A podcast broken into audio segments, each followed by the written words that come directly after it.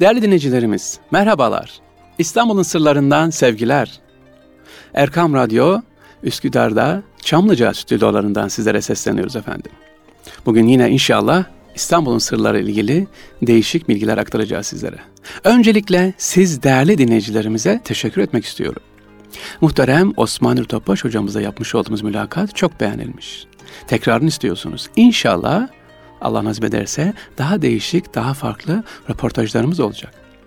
Ve sevgili dinleyicilerimiz, bugün İstanbul'un sırlarında sizlere bir sürprizimiz var. Sürprizimiz nedir? 1996 yılında efendim Osman Nur Topaş hocamızla yapmış olduğumuz bir röportaj var.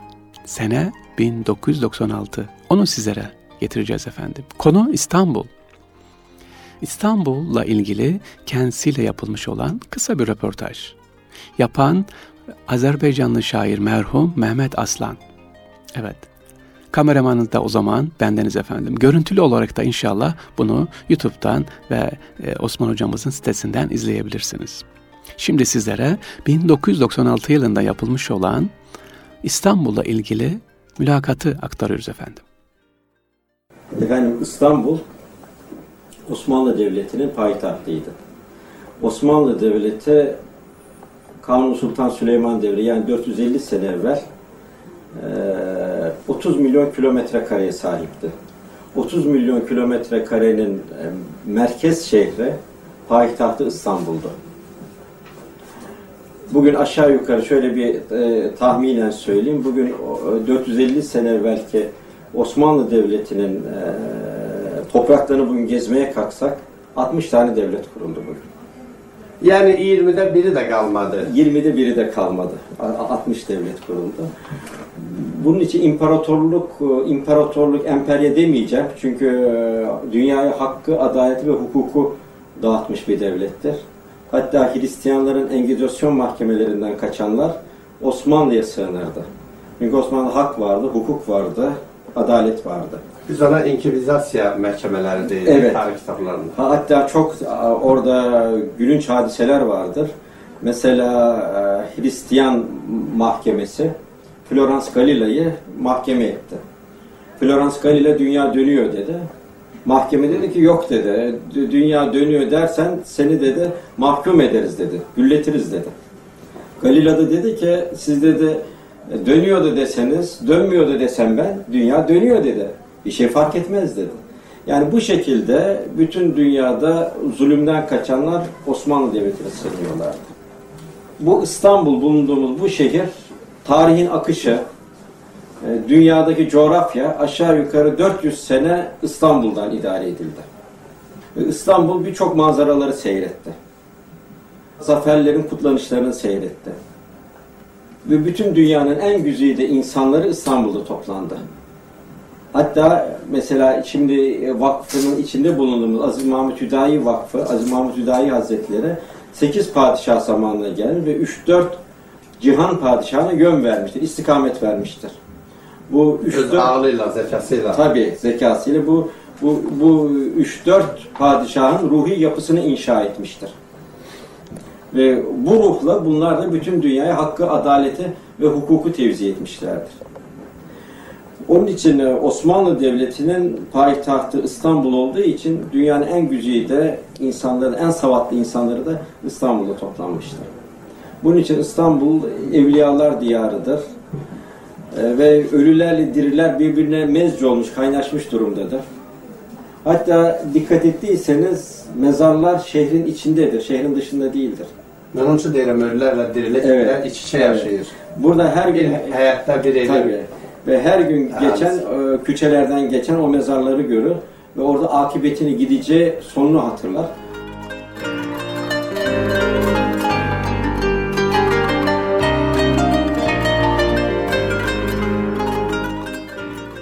Evet sevgili dinleyiciler, sürprizimiz dinlediniz. İnşallah dediğim gibi daha sonra tekrarı gelecek. Değerli dinleyicilerimiz devam ediyoruz kaldığımız yerden İstanbul'un sırlarına. Acaba bu hafta e, sizleri nereye götüreceğiz? Efendim sizi bir Çin'e müzesine götürmek istiyorum. Çin'e müzesi. Nasıl olur? Çin'i müzesi mi var? Hepinizin belki adını duyduğu ve önünden geçtiği ama içine girip pek bakamadığı bir cami var efendim. Bugün sizi oraya götürmek, o camimizi anlatmak istiyorum. Adeta Çin'i müzesi gibi cami. Nedir bu caminin ismi? Mehmet Ağa Cami. Çarşamba'daki Mehmet Ağa Cami. Sevgili dinleyicilerimiz Mimar Sinan'ın kalfası tarafından yaptırılan nadide bir cami. Bakın Mimar Sinan'ın kalfası. Mimar Sinan çırak, usta, kalfa usta yetiştirmiş ve onlar ne yapıyorlar? İstanbul'a yine inciler saçmaya devam ediyor. İşte bu camimiz Fatih'in her semti, her sokağında bir tarihi eser. Ecdadın attığı bir imza vardır sevgili dinleyiciler. Cami deyip geçemezsiniz ya da Sibyan Mektebi ya da Çeşme.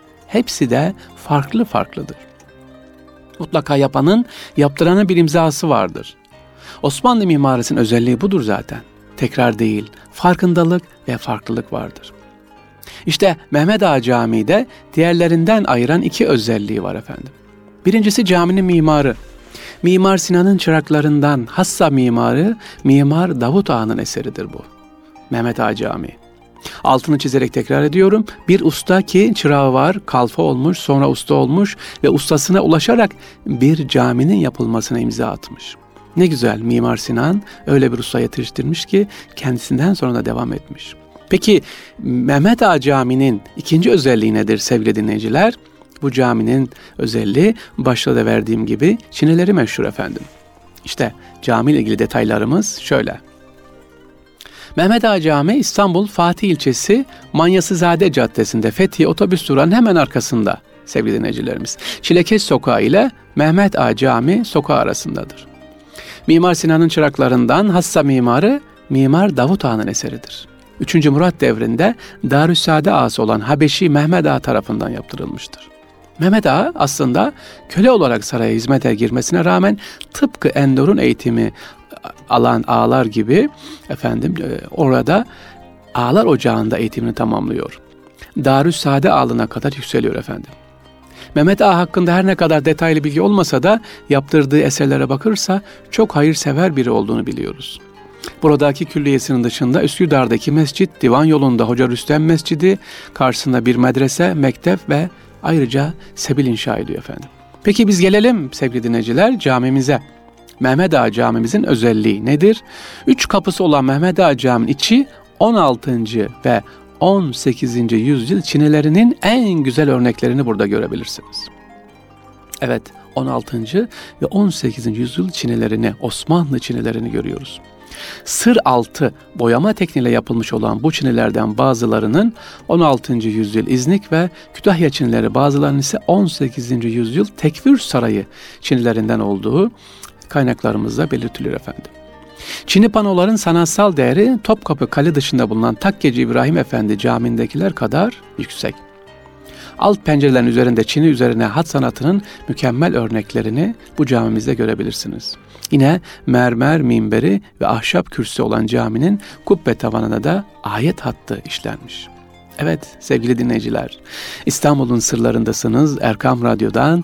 Bugün Mehmet Ağa Camii'ni sizlere anlattık çarşambada. Çinileriyle meşhur olan bir cami. Özelliği nedir? Efendim iki e, ayrı yüzyıl 16. yüzyıl ve 18. yüzyıl Çinilerini görebilirsiniz. Cami yaptıran Darüssade Ağası Habeşi Mehmet Ağa.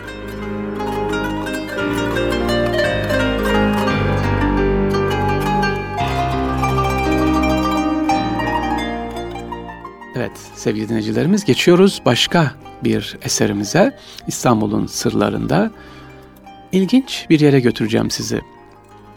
Vezneciler metrosuna götüreceğim.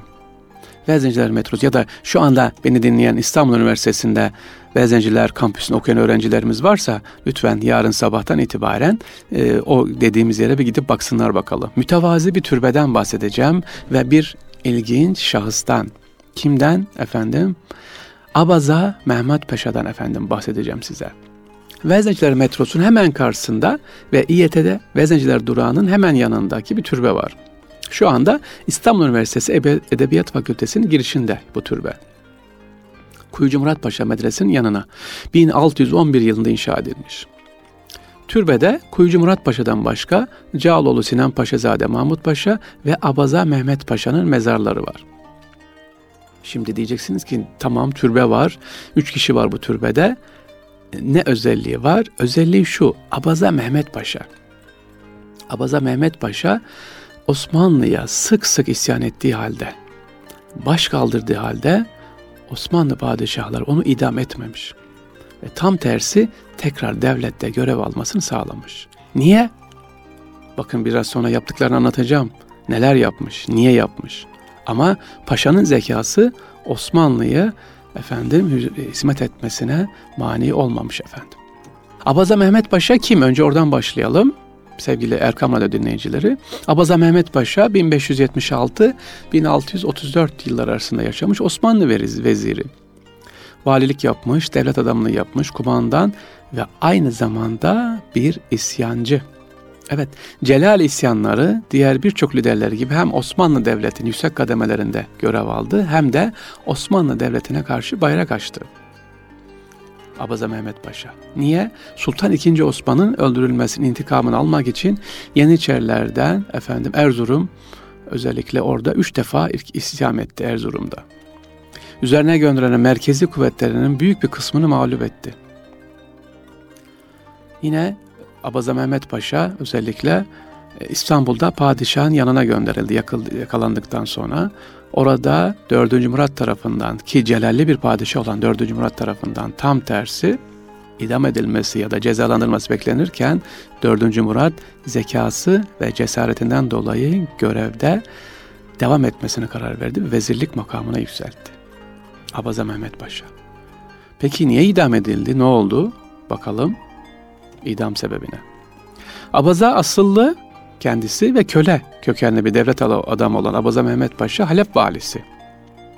Öncelikle Canbulatoğlu Ali Paşa'nın hazinedar olarak kariyerine başlıyor. Canbulatoğlu ailesi Halep'in nesilden nesile geçen valileri. Abaza Mehmet Paşa, Canbulatoğlu Ali Paşa'nın başlattığı Celal isyanlarında onun yanında yer aldı. Kuyucu Murat Paşa'nın orduna yerilmesi sonucu esir düştü.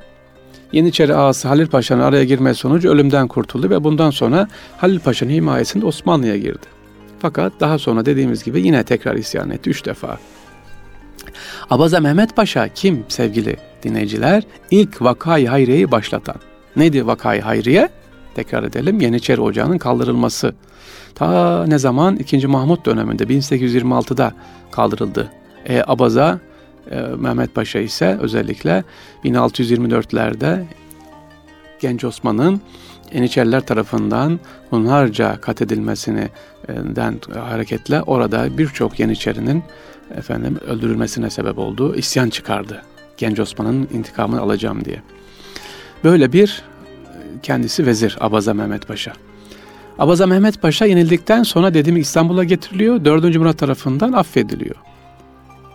Fakat niye öldürüldüğünü tekrar edersek her şey tamam. Osmanlı bakın affediyor, affediyor. Bir şeyi affetmiyor Osmanlı.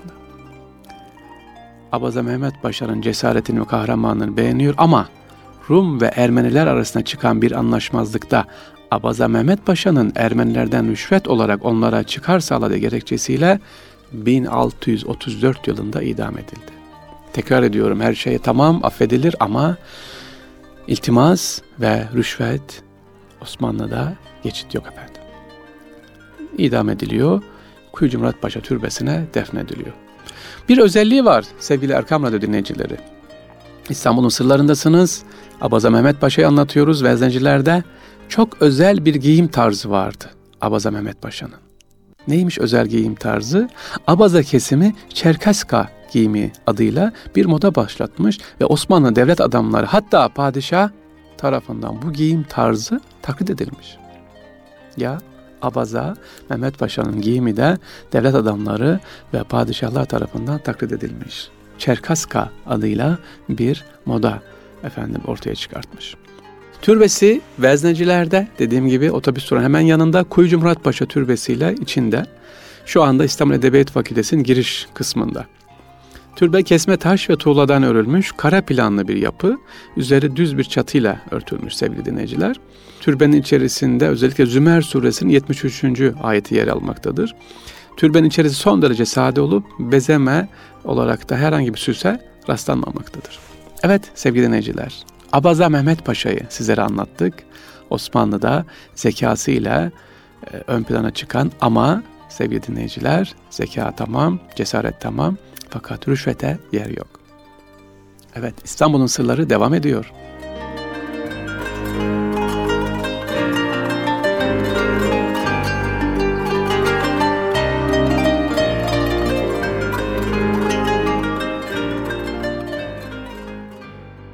Değerli dinleyicilerimiz İstanbul'un sırlarında şimdi sizleri Fatih Reşadi Oteli'ne götüreceğim. Evet eski bir otel. Fatih Camii'nin hemen altında bir otelimiz var. Fatih Reşadi Oteli. Değerli dostlar bugün Mehmet Akif'in vefatının seneyi devriyesiydi geçtiğimiz haftalarda. Onun Fatih'te doğduğu evi ziyaret ettik öncelikle ve tam yukarıya doğru çıkarken aklımıza geldi. Reşadi Oteli. Reşadi Oteli'nin acaba özelliği ne diye. Reşadi Oteli'nin sahibi Neyzen Tevfik'in baba dostuymuş efendim. Ha diyeceksiniz ki Reşadi Oteli Neyzen Tevfik ne alaka? Neyzen Tevfik burada kalıyor efendim. Otelin beşinci katında. Meşhur Neyzen var ya Neyzen Tevfik otelin beşinci katında kalıyor. Baba dostu olduğu için de efendim burada e, otelin sahibi diyor ki senin babanla bizim ünsiyetimiz hukukumuz var. Sağda solda sürünme gel yukarıda yat ben de senden bir şey istemem. Neyzen Tevfik'in kaldığı otel Reşadi Oteli. Fakat bu otelin başka özellikleri de var tabii anlatacağız şimdi. Neyzen Tevfik'i sokakta görüp onu tanıyanlar 21 dendiği zaman çok kızıyormuş Neyzen Tevfik. Evet 21 dendiği zaman. Niye 21 dendiği zaman kızıyormuş? Çünkü 21 Neyzen Tevfik'in Bakırköy'de yattığı odanın numarasıymış. Evet Neyzen Tevfik derken meğer merhum Said Hazretleri de burada kalmış efendim. Neyzen Tevfik otelin tarihiyle ilgili detaylı bilgilerimiz şöyle onu da aktaralım. Reşadi Oteli'ni anlatıyoruz. Fatih Cami etrafında bulunuyor efendim.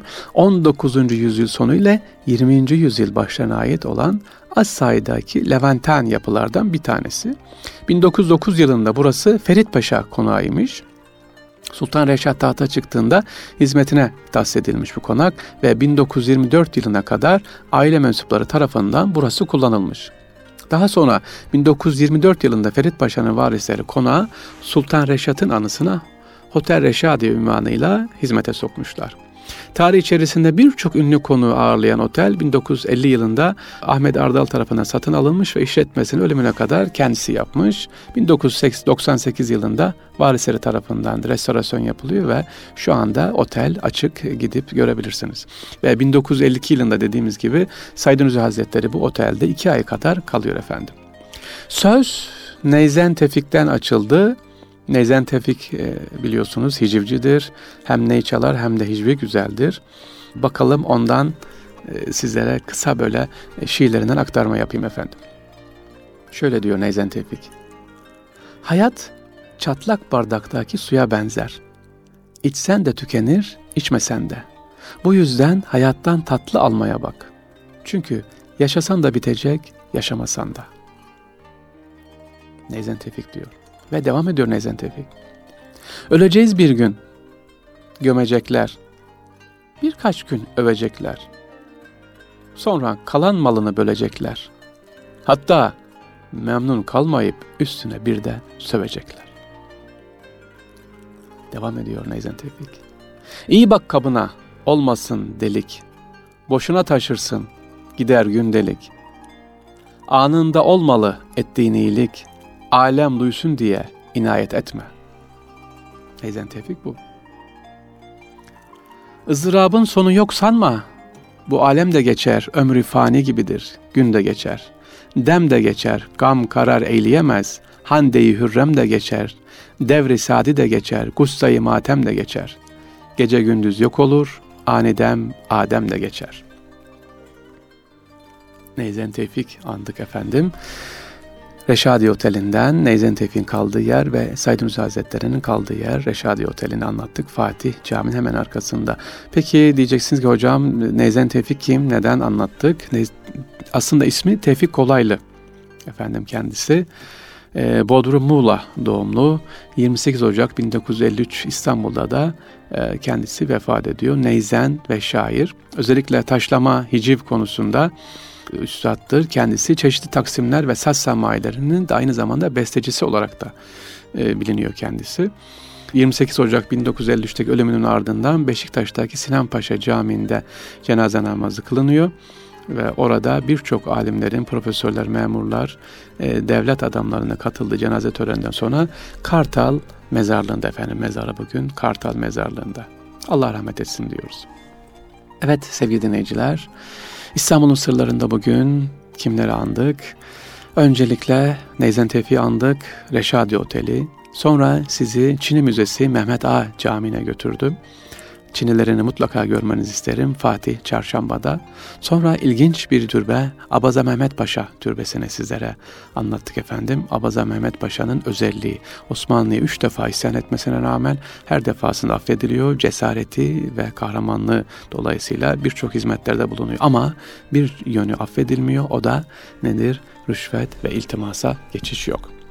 Ve muhterem Osman hocamızın, Osman Utopaş hocamızın 1996 e, yılında yayınlanmış olan bir e, kısa mülakatını sizlere aktardık. İnşallah dediğimiz gibi devamı gelecek. Sevgili dinleyiciler, İstanbul'un sırlarından hepinize sevgiler. İnşallah Allah ömür verirse haftaya tekrar görüşmek üzere.